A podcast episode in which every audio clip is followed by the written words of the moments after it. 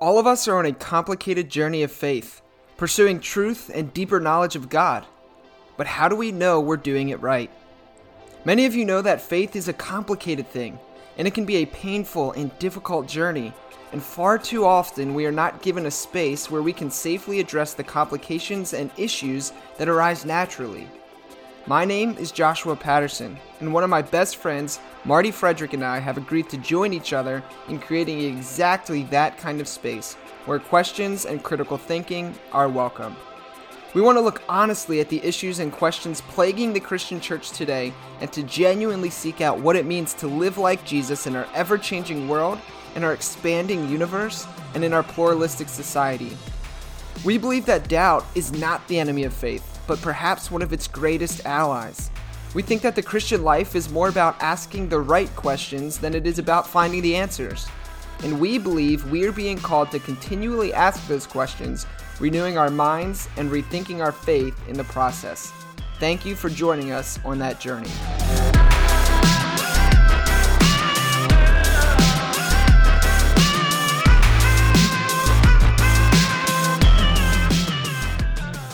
All right, well, welcome to another episode of the Rethinking Faith podcast. As always, I'm one of your hosts, Josh Patterson, and back with me today in the flesh, back from Alaska and from Boston, mm-hmm. world traveling superstar Marty Frederick. Marty, how how has your world affairs been going for you? It's, it's been sweet. I've been everywhere. I've been from one ocean to the other uh, literally within the span of like 10 days. I was sick. Uh, Boston was for a job interview. I heard you, you uh, kind of like dropping a little bit of the idea like, Hey, Marty will share with you when he gets back. So it was for, it was for a job interview. Don't know the results yet, but then like hopped on a plane like four days later, had to visit my buddy in Alaska for a vacation. We're in Juneau. Um, so some people would say that's not real Alaska, but it, it's definitely real Alaska. I saw it's definitely I saw, not Chicago. No, not at all. I saw two bears. I saw um, a porcupine, like like just walking around, like, and then also saw a whale, bro. That's not tight. even like not even on a whale watching tour because they don't have any of those open yet. Like my buddy and I were sitting at this beach, and this whale was like hanging out.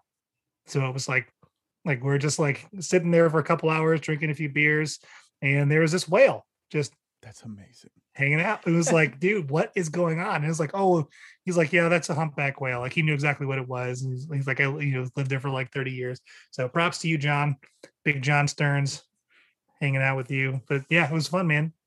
That's pretty dope.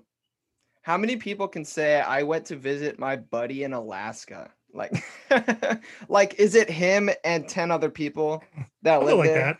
Yeah, it's him and his wife and their daughter, and then like no one else really. they said when COVID was raging down here, like the most cases they had in a day was like a hundred or something like that. Like wow. that was their highest number because they just shut everything down and there's no real way to get there otherwise. So like made it simple to so yeah. It was sick, man. I'm Word. glad to be home now. yeah, right on. Well, we're glad to have you back on. Um, and also we're I'm glad because we have a, a guest today that both of us are pretty excited to talk about. And so maybe we should introduce him. What do you think? A real world celebrity. A real world celebrity. With us today is Ben Kirby. Ben, how's it going, man? Yo, yo, you know, and as a card carrying celebrity, let me just say that it is an honor for y'all to talk to me. And uh, you know, I'm happy to bless y'all with a few minutes of my time. No, Our I friend, am not. Go ahead. Our friend Sonny used to say that all the time. It's like it's an honor for you to get to meet me today. meet someone for the first time. in, the, in, the, acknowledgments in my book, I I write something to my wife and I say, uh, "You were so lucky to have me." At the yeah. After saying this like super serious stuff, uh, but no, I am I am no celebrity, and uh, it's evidenced by like I've I come out about like two months ago on like the biggest platforms in the world in the news media, and not a single person has said a word to me out in public. Like the level of celebrity that I have is so minimal. But again, it's fun to talk to guys like you that are trying to talk about uh, interesting and thoughtful things, and so I'm I'm happy to be here. And I do not, for those that are listening that don't know me, I do not think highly that highly of myself. But it's cool to get the invite to talk with you guys, and um, you know, I'm just pumped to be here. Yeah.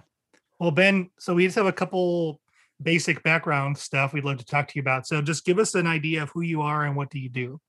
Yeah, uh, that's pretty existential.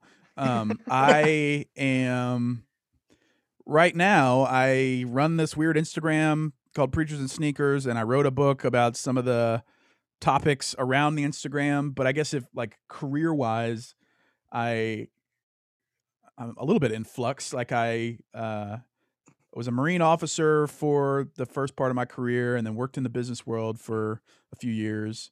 Left the business world and went back to school to get my MBA here in Dallas.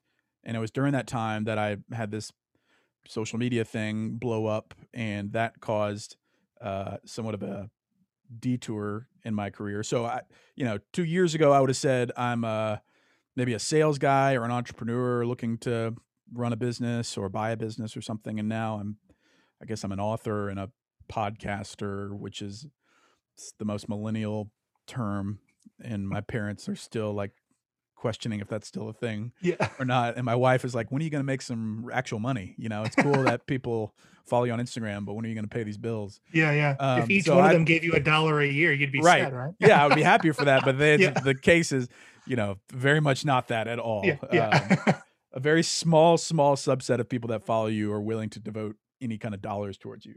Yeah. But um, I graduated from my MBA program in May of 20, which is like the best job market in history. sure. And so I I spent like while I was working on this book and and prepping for it to come out, I was also like you interviewing for jobs. I mean, I've basically for the from May or maybe for like March of 20 until about January of this year, I had been on the side pretty heavily interviewing for jobs and for whatever reason haven't been able to get anything going.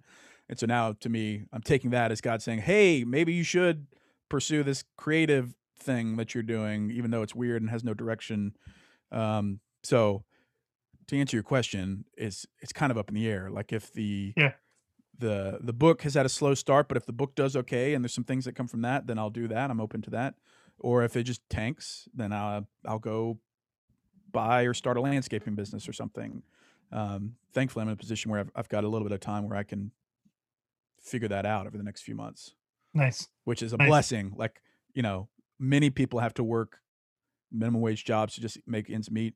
I'm somehow in a position then over the next couple months where I'm not forced to go be a barista for the time being. I might have to in like two or three months, but for now, I'm trying Yeah. to pursue some of these more creative things. I get that, man. I've been there. So, uh, Yeah. I mean, recently, pretty recently, I was kind of in that like, well, I don't have to do anything yet, but pretty soon. And then that pretty soon came, yeah. and then and then COVID shut everything down. And I was like, well, I can't even do anything. And then yeah. June of last year, yeah, right. You know, June of last year, same kind of deal. Started back into work and work in retail, and sort of like, okay, well, you know, this like isn't the end of the world, but there's probably better. And Right. uh, I think I think God maybe may have a little bit higher of a of an ask for somebody, but Maybe. you know, I'm gonna I'm gonna do what He's asked me to do now. So, That's right. um, well, I like guess the other question we've got for you, uh, we have two two other brief things.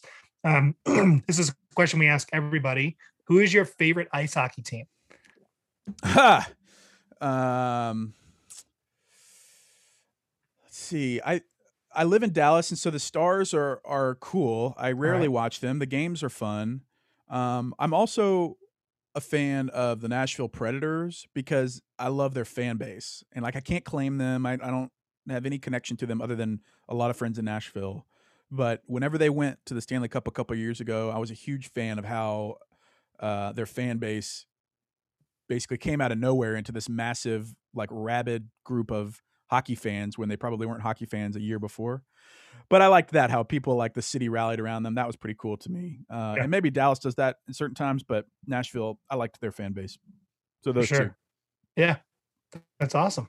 Yeah, good deal. y'all big hockey fans? oh, absolutely. Gosh, Yeah. I wish I could get into it. Like I, I think being at the games is fun. I love the violence and everything, but I wish I could get into it. Like you know, a lot of us get into football or something or basketball, and many people are. But I'm, I want, I want that for me for hockey and for soccer because it's just like the rest of the world loves this stuff. And for whatever reason, I just can't like get as enthused about it. Hockey Yeah. is one of those things where if you go to games, you'll get more enthused about it than if you like just watch try to watch them on TV all the time. Yeah, Because the energy at a so like my suggestion would be the way I got into it was in college. My my college team, the only D1 program they had was hockey. So like you go to these hockey games and the the arena's full. You go to the Yeah. basketball game and there's like 15 people there. Um, nice. So if you go to like a like a minor league hockey team kind of game and just like you know spend a little bit of money like on the cheaper seats, Uh huh. I, I almost guarantee within a few weeks you'll be you'll be into it. You'll be sold right that. away. Just everybody cussing, drinking Yeah. beers, and stuff, Exactly. not caring Totally, about the result. Yeah. That's Not at all. basically what it is. Yeah. Yeah. It's so it's so fun too. And like also I know the hang up a lot of people have a hard time like on TV because they just don't understand the rules yet. Uh huh. And like there'll be a random whistle and they'll be like, you know, what happened? I don't get it. But yeah, I, I love ice hockey. Um, Marty always jokes that I tell people that I play ice hockey to the same extent that vegans like to tell people they're vegans. Wow. So that's a lot So- of ice hockey. yeah, so he, he makes fun of me a lot, but uh, it's a great sport. I'm a huge Washington Capitals fan. Okay. So yeah. A lot of my Marine buddies were really into hockey. Hockey and rugby, you know, the Oh, right violent sports uh, in the military, people were always looking for a chance to go play those. So, like, I was in Pensacola for a year in flight school, and there was a whole basically beer league, which seems yeah, like, straight up. like That's what I terrible play in. but a beer league for hockey, and they they really love that. Dope. Yeah, man. Sweet. Well, one more quick thing. Uh, our podcast is called Rethinking Faith. And to kind of help us to get to know you a little bit better, what do you feel is the most important aspect of your faith that you had to rethink? Ooh. Ooh. Let's see. The most important aspect of my faith that I had to rethink. Again, with the existential questions. It's what we do here. Yeah. Let me let me think for a second. Yeah, go for it. Um it'll have to be something to do with like when you so like I grew up I grew up in Louisiana, the South. And so Christianity in the South is probably a little different than maybe in the Northeast and even in the Midwest. Um there was some point in life where I like there was a moment where I I realized that there's a lot of stuff that I believe now that was just taught to me uh and didn't exactly have a basis in the Bible, or if it did, there are many smart people that I respect that are now uh, viewing it completely differently. And at a minimum, it's caused me to reevaluate all the things that I believe. So, like growing up in in Louisiana, conservative upbringing, uh, which I I loved my upbringing. I had a great upbringing. Like I I have no real major qualms about it. But like the assumption is that you're, and I write about it a little bit in the book. The assumption is that you're going to be a Republican, you're going to be on the right, uh, all that kind of stuff. The Christian way is to be on the right, and you know, especially the past four ish years, that's made me rethink all that. Where it's like, wait a second, did is there? Can you be aligned with partisan politics and also follow this Middle Eastern guy that told you to love your neighbor as yourself no matter what? Um and so i've had to rethink a lot of those things like political things which i'm not, I don't reject all republican conservative policies but it's made me rethink hey is there any merit to all the other sides that i've completely alienated or had alienated for me growing up um and so i don't know what that is and that's like a a, a ongoing thing for me because i especially as a guy that's like worked for the government and has worked in a warfighting force, I've had to really uh, rethink how I can be like patriotic while also being globally minded or uh, being aware of other people groups suffering and flourishing and the fact that God cares just as much about them as they do about us yet we get in America get all these extra comforts and safety and freedom and all that kind of stuff. So whatever that whole package of thing is, that's maybe what I've been rethinking as of late. Nice. Man. Yeah. You're- Chris- you're speaking our language. Nationalism. Yeah, absolutely. We've done tons of episodes on that.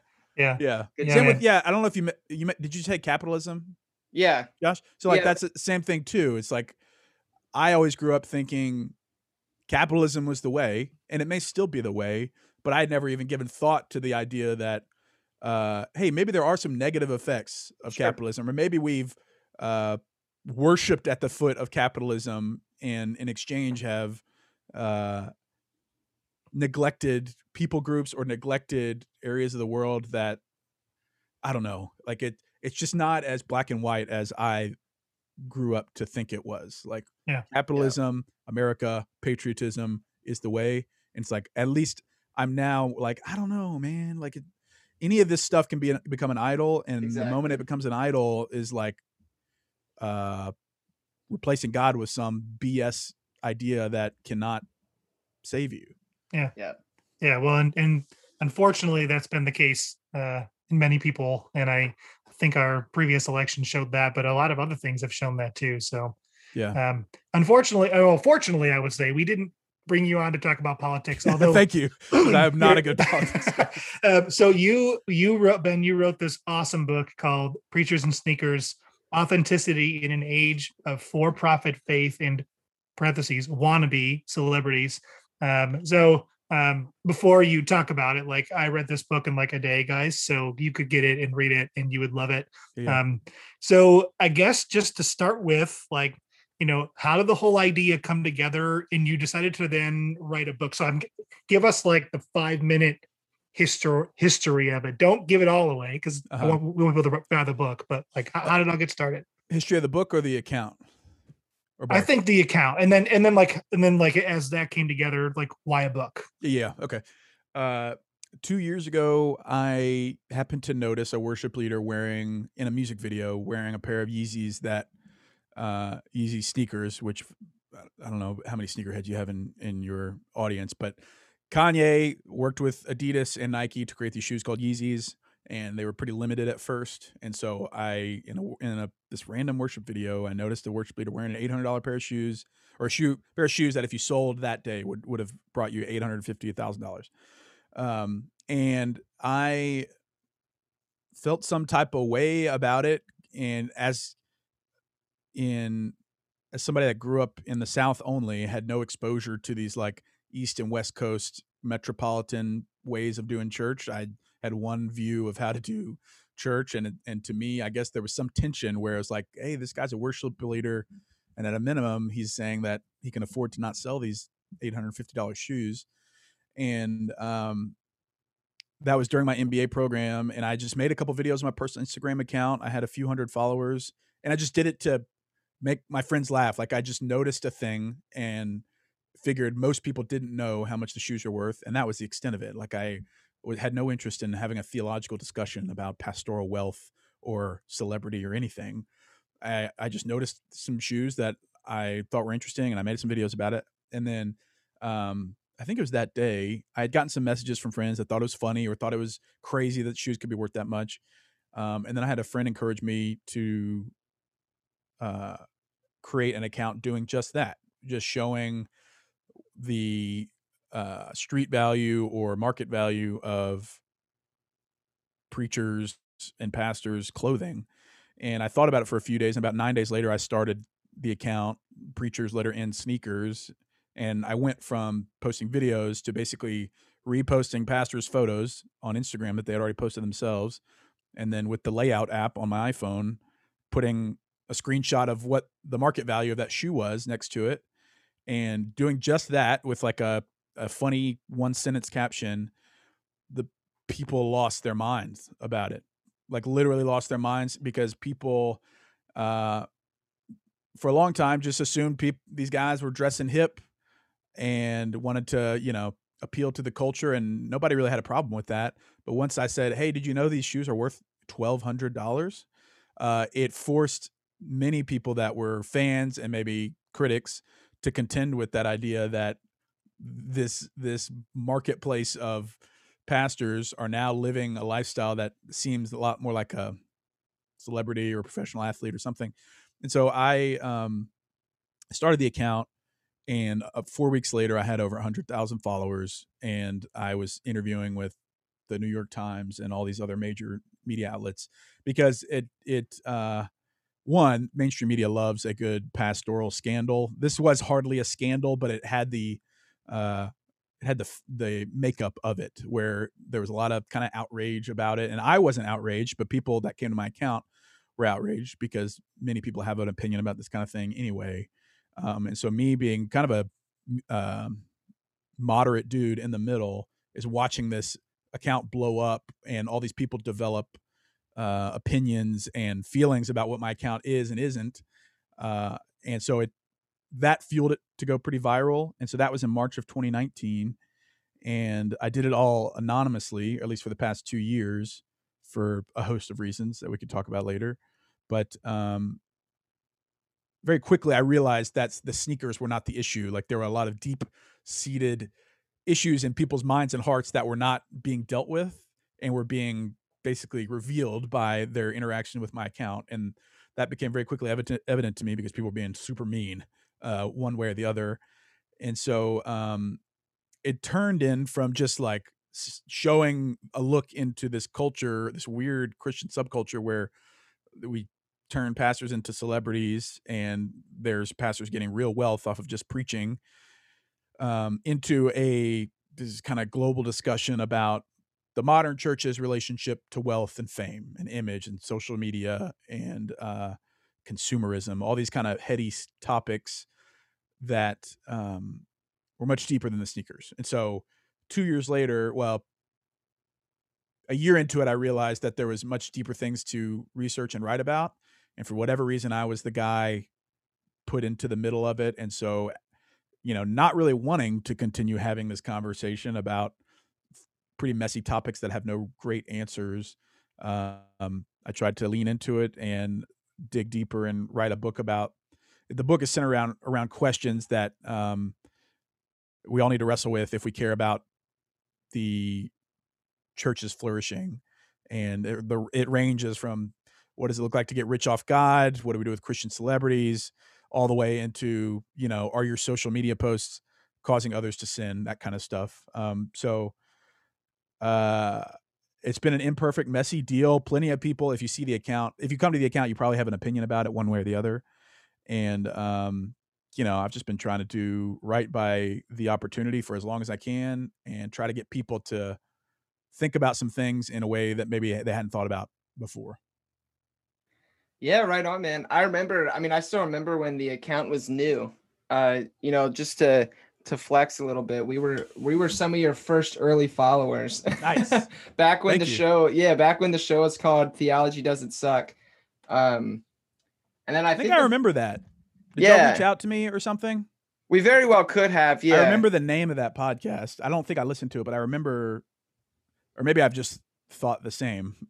not all theology doesn't suck, but uh yeah. that's cool, man. Yeah, that was our, our old name before we became Rethinking Faith had okay. a different a different host at the time um but yeah and then like it started you know to to get big and blow up and then i saw you on uh bad christian podcast which mm-hmm. i used to listen to religiously um mm-hmm. not so much anymore i mean I, I like it for its entertainment purposes and matt mm-hmm. and toby are fun guys they were on our show recently but um that's cool yeah yeah sweet dude well i think one thing that i really appreciated about your book was I mean, you you talked about it. You kind of took like this moderate approach, and really what you did was more so throw out these really tough, difficult questions, and then wrestle with them a little bit and say, well, maybe it could be this, or maybe it could be that. Um, and so Marty and I thought maybe what would be fun instead of just grilling you would be let's throw out some of these questions and have a conversation and see what happens. Yeah, yeah, love it. Yeah, so let's let's start with one that you already asked. Um, is it okay to get rich off of God? Yeah, it uh the trap is to just say something definitively one way or the other and in turn you basically make yourself look like an a-hole because now you have to claim that everyone else has completely gotten this wrong over the years. Like I many people that come to my account assume that I think that I've got the answer to this or that I am in a position to judge or position to make a judgment about you know who can make what and how much is too much and how many speaking tours is too many and how many books is too many. I don't claim any of that because it's impossible. And uh, anybody that can uh, probably should have written the book if they can actually find in the Bible where it talks about any specifics for any of these kind of things. But what I will say is that uh, I think after reading and uh, studying and writing about this for two years, I do think God cares about how we u- use His church um, in terms of our personal gain. And at a macro level, like at each micro level, there's all these different nuanced situations about like, well, so and so doesn't take a salary from such and such church, and you know, he comes from independent wealth, blah blah blah. Like, I don't really care about any of that. But from a macro level, it sure does look, at least to the outside world, that our churches are being used to build up individuals' personal wealth and platform.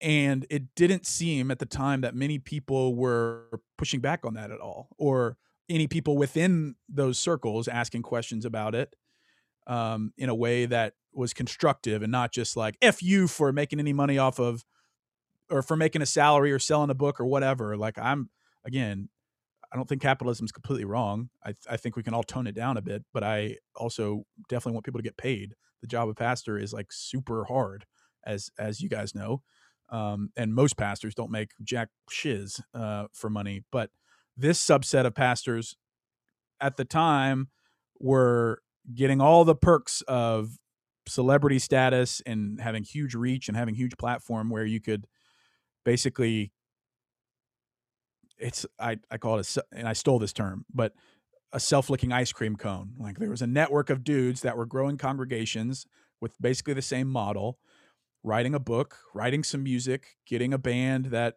you get your name on the licensing for, and then going around in each other's churches and conferences, preaching, getting paid to preach, and then selling your book to those congregations and conferences, hitting a bestseller list, and then in turn getting another book deal and getting higher speaking fees, all that kind of stuff, where it's just like, you know, when is this not about pointing people to God and God alone?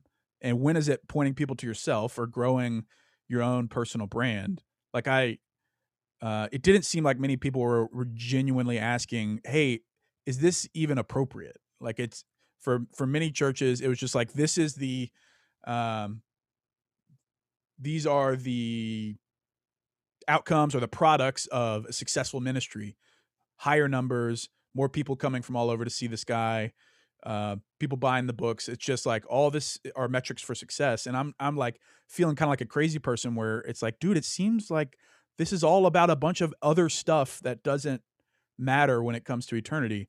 Like again like i'm not a legalist by any means. Like write your book get a salary sell some real estate whatever um, but in the context of what God calls his church to be, I think we missed the mark by just basically letting culture dictate how we do church and what metrics for success look like.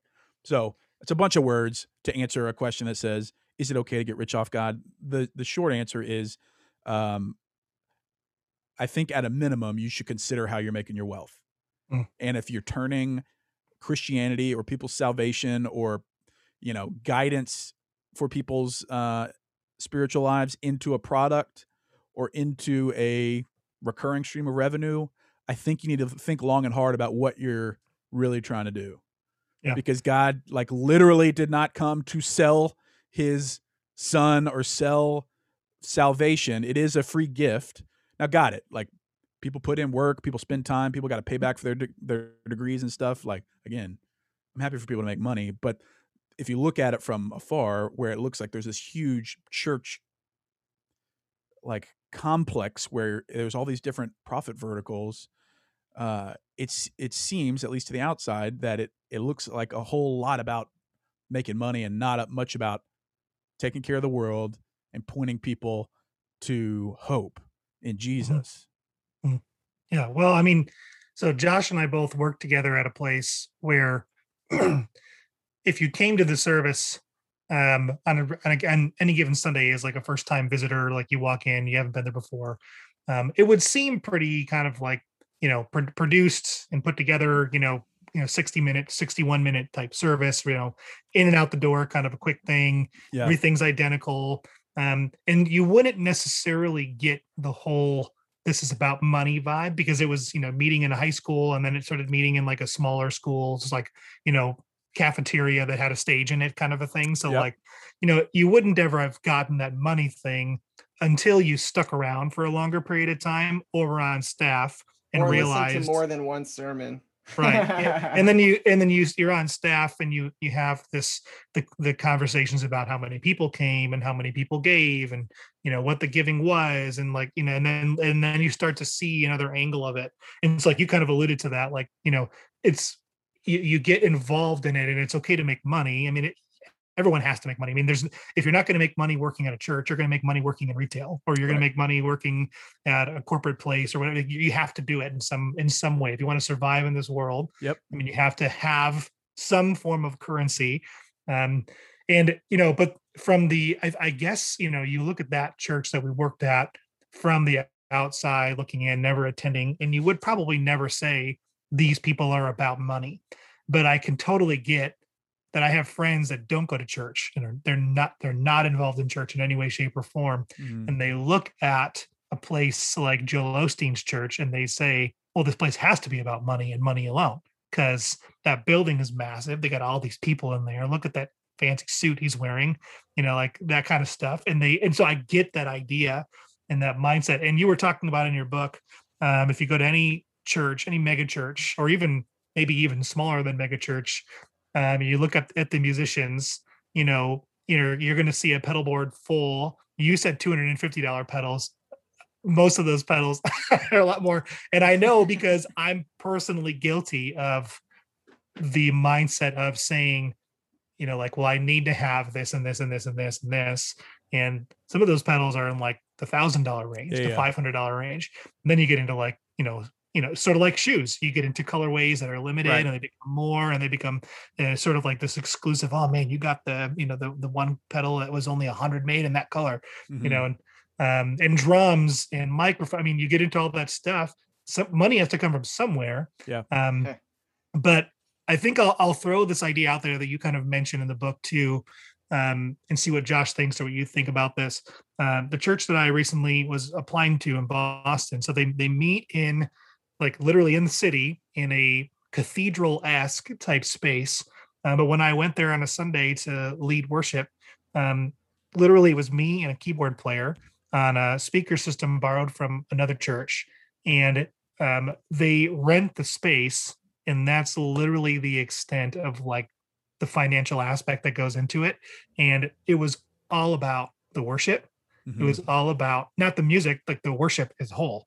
Yeah. Um, and then it became more so about like hey look at this amazing space that we get to be a part of um, but because of covid everyone had to register to be there mm. so hmm. beyond that aspect everyone registering to be there everyone wanted to be there and that put a, put us in this place to be able to say like wow like we are you know now church looks different you know i mean we want people to give because that's how this church is going to survive how the salaries are going to be paid but beyond that what does the sunday gathering look like and i i think I, I guess I've I've seen it from that perspective, and I've seen it from the megachurch perspective. I currently attend a church that's like, you know, three campuses in the U.S., a, a campus in Europe. You know, it's it's about it's not about money, but I mean they have a large, high production value. Um, and so I, I I guess my question is, um, you know, how can we and I, this isn't trying to jump ahead or anything like that but how can we make our churches look less like they're about consumerism and more about worship more about jesus? And then even though that may seem like it's less attractive to the person walking by on the street um, is being genuine a more attractive thing than the lights and the smoke and the pedal boards and the and the the preacher wearing jordan ones like original Jordan ones or yeah. something like that. Like, you know, is it is it like is there a shift? Is there a place where the where the teeter totter goes the other way? You know, the scales are pushed, and then now it's about something else, but the outcome is the same. Yeah, I think our there is a I don't know what it's going to be, but there is a shift coming that is going to I mean, we see mega churches getting in trouble all the time where the model hope hopefully smart people are going to eventually say, hey, this doesn't seem to be working. Even though the pieces individually are amoral, for whatever reason, this model doesn't seem to be producing what God wants us to produce. Yeah. And again, like it, being big isn't bad, having good production isn't bad, but in an effort to, because uh, I played on worship teams for a long time too, where you know we were always mm-hmm. praying for excellence and to not be a distraction. Well, that has turned into wanting to put on a show which elevates everything but like it it makes it the show being the end state not the actual worship like you said Yeah. Um, I think that's really cool.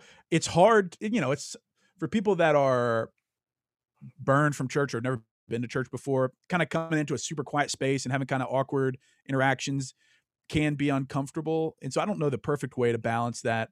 Uh, I think the posture should be to like I think authenticity is super attractive for anybody, any rational person. And so like for your crew there in Boston that you interviewed with, I think they're probably going to attract people by saying like, look, this is what we're about. We're not about any one human here. We know we may not be the sexiest or not the slickest, but here's what we do know and believe. Mhm. A, B, and C. And most people or many people I know are exhausted with performative BS. I'm exhausted from it. Like I it's refreshing to me to even have an atheist come out and say, uh, this is why I hate Christianity, A, B, and C, and here are like the specific reasons what like that I have issues with. I appreciate that instead of trying to, you know, be pretentious or be, talk down, belittle, you know, me for being a Christian or for, you know, believing in a fairy tale or whatever, that kind of stuff. Authenticity is attractive to anybody, I think. Yeah. And if we can get to the point where our churches are saying, look, we legit are imperfect and we screw these things up. Our guy is not the perfect guy. We think he's a good teacher, but he's not, you know, God's gift to uh, Christianity by any means. Like there's a lot of individual people worship going on in our, our major churches. If we can have our churches refocus and say, uh, we want to be here to point legit point people only to God in the moment that it seems like we're not, please tell us or call us out for that because that is leading people astray, even if not passively. Um, like I'm no expert on running or starting churches or anything, but you can very easily tell uh, the people that are trying to put on a show versus the people that are trying to Mhm. uh, work to improve their spiritual lives, improve the lives of others around them, and give God all the glory. Um, and so I think many churches, hopefully, are going to realize that people want depth, and sometimes depth is uncomfortable. And there's a way to say, look, we want to go deep here. We also don't want to turn people away that disagree. Let me create like my church here in Dallas is a huge church, but they have this thing on Monday night, um, every single Monday night where anybody can come and ask all of their hard, can God make a rock so big that he can't move it type questions. Um, doing stuff like that instead of ha- having a unapproachable pastor that shows up for an hour and then bounces in his Bentley or whatever.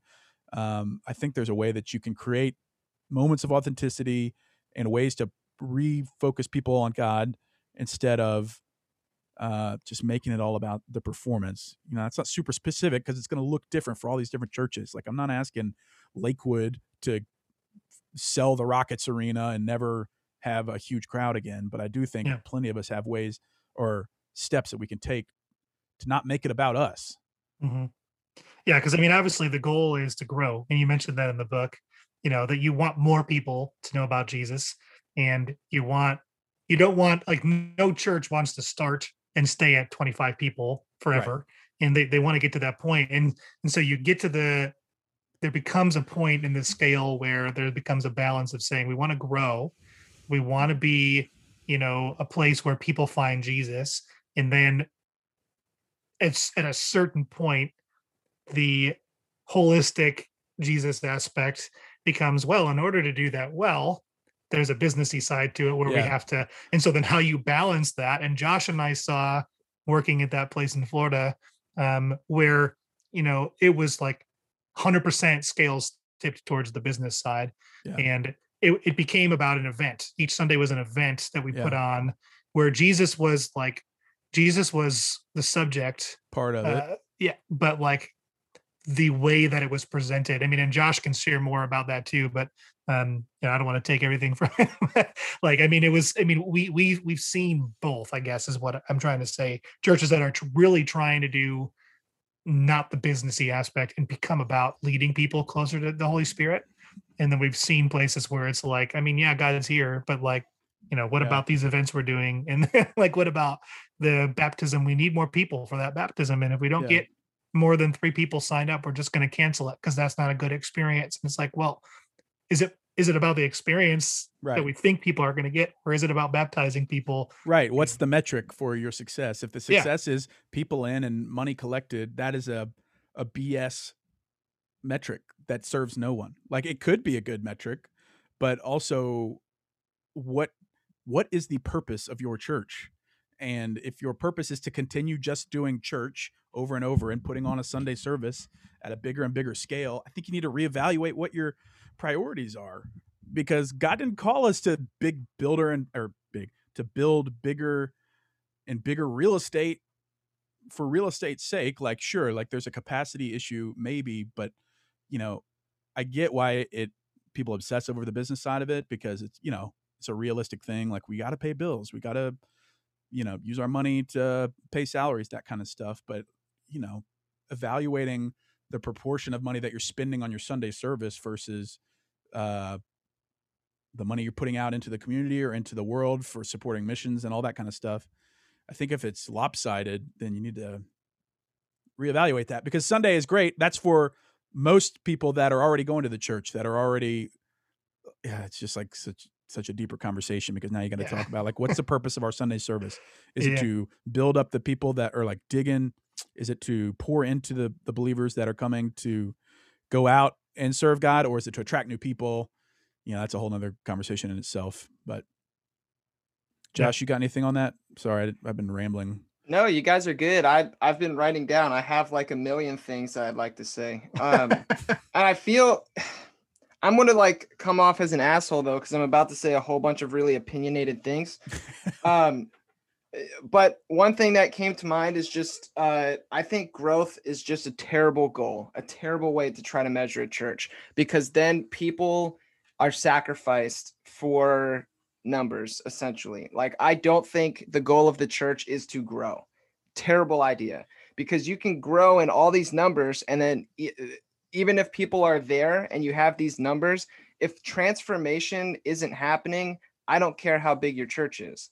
And like that was one of my when I was a pastor, one of the most frustrating things was like um and I this is also going to sound super like pie like pietistic or pie whatever the freaking that's right. word is. I think that's the word. Um yeah. but like it, I was frustrated in how these people could come every single week and be at all this stuff. We had all these numbers, but life transformation wasn't happening. Essentially, the church was producing cultural Christians, but a cultural Christian is somebody who still has no moral compass and can vote for somebody who is an insane monster. And I don't even like politics. Like, I didn't vote for Joe Biden or Donald Trump. I think both of them suck. Bang bang. So, like, I don't know. Like, so I, I have a hard time with that. I think the the church using growth as a metric, I think, is a terrible idea. I also think that we need to stop planning churches. There's far too many. And then what happens is we have these really big churches that take away from the little tiny ones yep. that are actually making a difference in their community. It's the tiny churches that make the have the biggest impact you know the the little churches of 50 75 people that are set up on like the street corner in their city that know the names of the the local business owners near them that are feeding the, like the homeless people that are you know stumbling in off the the street all this kind of stuff and so when we keep planning all these churches we're just making more and more of a shit product that's not working and so and it takes away from the little ones that like are, are still maybe have something properly going on about him. And I, I think the question that I wrestle with the most in regards to this, trying to find the balance between, I uh, like how you phrased it, was like, where does production value stop and vanity start or whatever, um, is I just don't think church is about the Sunday service. It can't be like, because that doesn't, it, I don't think that really does much for people. I, and, and that becomes the consumeristic thing. So we're starting with the wrong question, I think. Yeah. Um, and then just sorry again, I'm being super opinionated, but two things.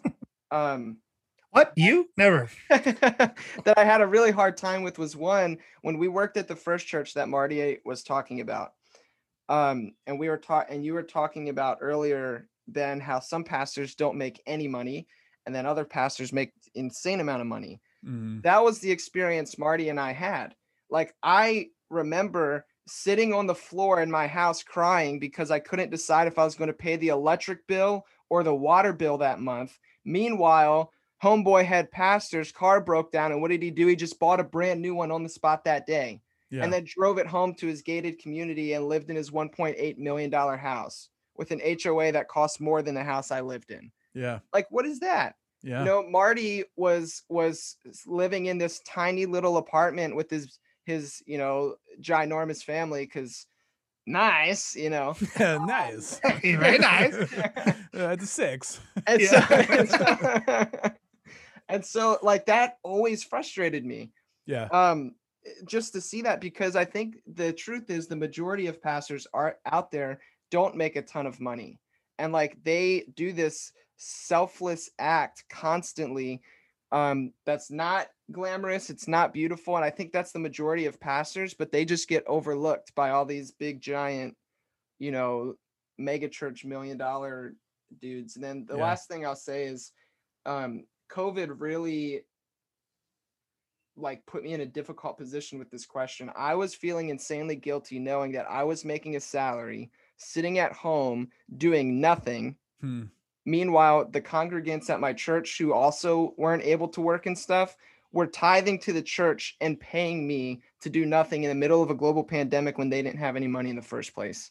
And like that It gets real gross real quick. me. Yeah, Yeah. I was I felt so guilty. That that was one of, I haven't said that out loud to people, but that was one of the main reasons I stopped working in the church because I just couldn't do it. Yeah.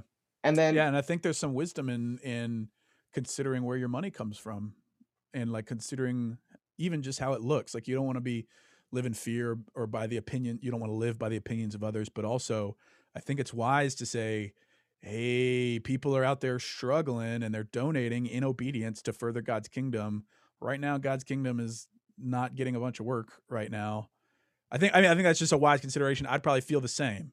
I think most rational people would. Yeah, yeah, it was it was difficult. And one one last thing I'll say, and then I'll shut up. And then also I'm going to run downstairs real quick and let my dog inside because she is whining. Um, but something that Upton uh, Upton Sinclair said um, that really kind of summarized something that hit me hard recently was he said, uh, "It is difficult to get a man to understand something when his salary depends upon him not understanding it." Yeah. that quote perfectly describes one of my biggest tensions with working within the church world um because i felt like there was so much stuff like even my own spiritual growth that i couldn't indulge in because my paycheck depended on me not doing those things. And that was really difficult. And so that's a different kind of conversation about pastors making money but i think to an extent that can also be very dangerous. If we solely link our financial well-being because like you said we all need to make money that's just how the world works it's not bad to make money but for me having my salary and all that kind of stuff tied to having to affirm and accept very specific things was difficult so i'll i've said a lot i'll i'll stop now Yeah. It makes it it makes right it back. uh pretty messy when you have one guy or girl at the top. I'll just keep talking as he so he Yeah, yeah, you're good. You're good. Okay. Uh, where you have one guy and girl at the top that are basically making all the decisions and proverbially writing all the checks. Like, who in their right mind within that organization is going to raise some of these questions that potentially could affect your paycheck? Like, Yeah. And also, who in their right mind is going to say, you know what, I want less money Yeah, for what I do, given like, you know, so it's just, it is it's kind of a lose lose thing, or maybe maybe not a lose lose thing, but it's hard to expect somebody within those organizations to try to reform it if it's leading to them making more money. But I Yeah. I Well, genuinely I- think it's okay to a- or you we should be asking like, is this the best way to do it? And Yeah. the best way to structure it? Well, I mean, and you say, you know, the tithe is to give the full 10% of your salary. And the, you know, the obviously the the money making aspect of that for a church is to convince somebody that giving 10% of the gross is better than 10% of the net because which one would you like God to bless? That was the that was the phraseology that was used. Um, but if you convince people and tell people, well, you know, maybe 10% isn't exactly what you know it's, it's more so a you know I, I remember being taught by a mentor that you should tithe at an amount that puts you in a place where you need to really rely on god.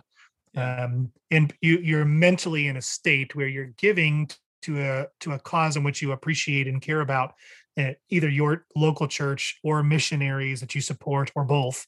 Uh, but you're not necessarily saying oh well i made $10000 this month so i'm giving $1000 it could look different each month because you know if someone makes you know $50 a month you know and you're saying oh well you only need to give a small portion of that it's like well but that doesn't cause that person necessarily to be you know so like a thousand dollars towards someone making 10 grand a month doesn't really put them in a place where they would have to be wanting for much depending on i guess depending on their lifestyle Yeah. um, so the way i You learned can it see was how it's you can see how it's kind of like you Yeah. almost don't even want to say it out loud because then it forces you to contend with it for yourself. Right. Like Yeah, yeah. to think about like, ah shit. Like yeah well i guess so Mm. i the, the question i have for you ben and i, I realize it's a it's a uh, it's a loaded question so you you obviously there's not an answer or right answer to this but um and to kind of bring things back to the sneakers thought process um it's a really basic stupid question so forgive me but you know at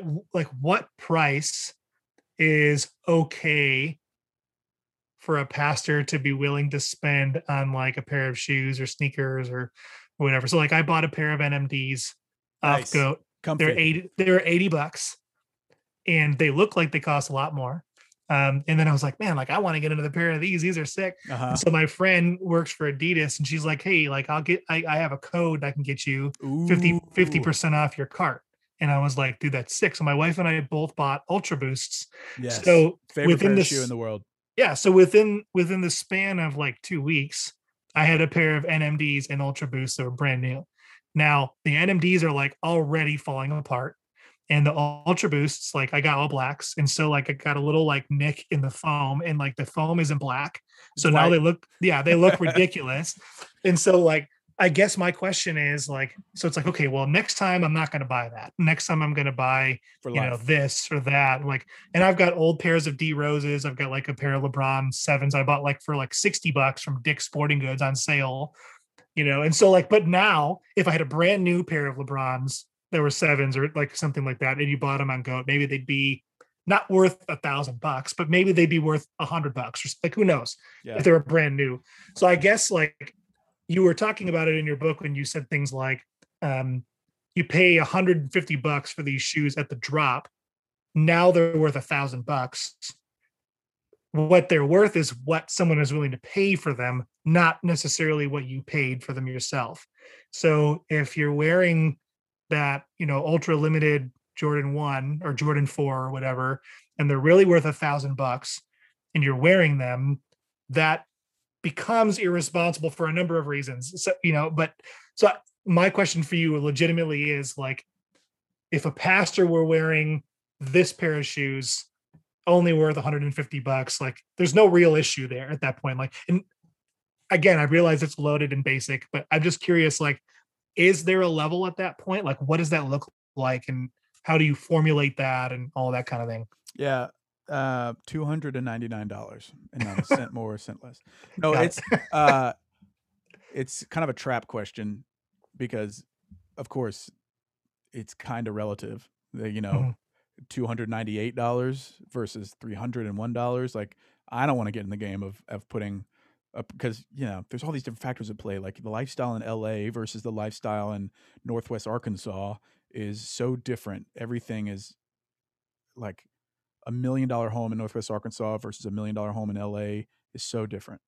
Um, the so the only thing that I've been able to hold to with this whole discussion because I've thought about this a ton. I mean, I've thought about this one idea for like two years straight.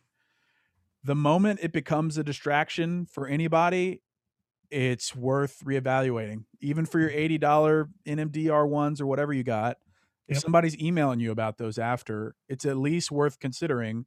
Hey, what is what's my clothing telling the people that are giving to my ministry or that are at Mhm. least uh, looking to me for spiritual guidance or for to be led in worship, all that kind of stuff. The idea is to eliminate distractions from you and from everything other than worshiping the God you say you believe. If you don't believe in God, then this is a, a moot conversation. But in the Christian world, you know, we're always kind of like with purity. We're looking for the line. We want to be able to do as much as we can without being a sinner up to the very point. And it's kind of like a directional thing. Like if you're if you show up to lead worship in a new pair of Ultra Boosts every weekend, people are Yeah. probably going to start noticing, like, hey, dude, you got a lot of nice sneakers, bro. Those retail for 190. Yeah. Um, but like moderation is is super key. Like I think you can even have a pair of thousand dollar shoes in certain contexts, given like as long as your community signs off and says like, hey, we know you're not obsessed with clothing and image and you're not trying to flex on people. You just really liked this pair of shoes that you worked for a year and a half to pay for and you have the right heart behind it. Like you can have a good heart behind buying stuff, I think. But um, so far, the only thing I've been able to go to is that the moment you're, for you or the people that are watching you, the moment your clothing or your purchases are a distraction, uh, as Christians wanting to serve our neighbor, we should care about not being a quote stumbling block for others. Yeah. Again, you don't, you know, want, if you sign up to put your life on the internet, you're going to have the input from people all over the world, and it's impossible for you to live based on the standards of hundreds of thousands of people across the world Oh yeah. but if you you need to have people around you that can speak into that i think and that are Mhm. willing that are, aren't scared to say hey dude you do like you some shoes and like you car- you kind of are obsessed with getting a new pair of ultra boosts or whatever like i think that's way more important than putting a a, a number on what you can and can't spend or what you can and can't wear because it's just Yeah. like a never ending conversation and i would be an a-hole if i said yeah anything above 300 makes you evil like Yeah, Right. right, right. Well, and like working um, in like retail in an outdoor store, you know, I mean, a lot of the some things you buy, stuff at REI. dude, so straight up. And you know, when you buy a pair of NMDs, or like if you buy a pair of Air Force Ones, for instance, I mean, you're not you're not saying, hey man, like I'm getting these all white Air Force Ones, and I can't wait to hit the trail. Right. Yeah. Yeah, right. That's right. But like you, you would go. I mean, and I've I've helped people pick out pair of hike pairs of hiking boots Four hundred dollars. um, and they're Gore-Tex, or they've got this feature, or they have this specific type of support that that person needs, and they're not cheap. You know, they're not looking to spend sixty bucks. They wouldn't be at REI if they were. That's right. Um, and you know, it the line becomes super blurred, or not even a line at all, because you get to that point where you're like, well, I mean, like the cost of what they're asking for materials wise for like something with the waterproofing or whatever like they're not going to get it for that price and so they need to spend this amount of money in order to get what they're asking for. But hey like this dude's climbing mount everest in a month and like he needs like this like super heavy duty coat. He can't go to you know he can't go to the thrift store and get a new hoodie and be like dude i'm sick. I'm i'm going to be on the summit of mount everest in a month and this will Right. be fine. Yeah, I and so think i'm utility adds an element that legitimizes that to me more than right buying a pair of five hundred dollars shoes for image and image alone. Yeah. Like fashion, I fashion you can appreciate it for like again, I'm not making rules for anybody, but I I see the value in appreciating fashion for the art aspect, the design, the work that goes into even coming up with fashionable stuff. But it starts to get real it very quickly turns into a consumeristic thing where it's all about trying to look just look good to people that you, you don't even care about. Yeah. And for Christians, that's kind of vain and you should care about that, I think. I think you can be in to high fashion, you can care about looking good, you can care about uh, taking care of your body, all that kind of stuff. But I, I think there is a difference between buying something for image versus buying something for utility. Same like people bring up the guitars, like the ten thousand dollar guitars. I'm like way, have way less of a problem with ten thousand dollar guitars because you kind of get what you pay for in a lot of ways. Yeah. Um. So yeah, I I'm- it's an interesting. i'm a drummer and i've got um Oh, I've me got a couple. Was sick. I got a, a, a couple, you know, custom snares actually from Yeah. a dude that lives in Dallas. Which um, one? Andrew Davies, uh, What's his brand? Davies Snare Co. Um, it- that sounds really familiar. you should look him up because his stuff is sick. It's really good. yeah. Um, but then like I've also got a couple other things, and like I mean I get it, like you're talking about, but you know I also recognize like at a three thousand dollar guitar, the the jump to ten is for like the super smallest, tiniest little upgrade that only like the purist would understand. But somebody on the outside would be like, oh man, like that's like, you know, the D45 instead of the D35 Martin, like those, like the D45 is way better. But like to them, like that makes sense. Uh, but to the guitar player, they're like, well, I mean, like you know, this one has Sitka spruce, but that one has Adirondack spruce. and, and only like the insane purist would be able to be like, oh no, it's a huge difference. But but you're right. I mean, utility becomes a factor in this conversation in a way that like, you know, like Yeezys have very little utility to them. Um, and like some of those like foam Yeezys that like you never see anywhere. I mean, they have like zero utility, uh-huh. um, except for the exclusivity of it, you know, and um, our boy Josh and I, we have a friend named Ronnie who was on the podcast before, and he used to be, I think he still is all about like he'll get things at the drop and then he'll sell them, yeah, uh, and make money off of it. But like that's what he's done. He's not been like i am going to wear these these around. And uh, arbitrage, yeah, yeah, and he's and he's really good at it. Like I've asked him, like, dude, if you ever see if there's ever a drop for Air More Uptempos, man, I will, I will, I'll pay retail. And he's like, no, that's not how it works. like yeah. you get in line and you pay retail that way. So that's right leave it to you, man. But yeah.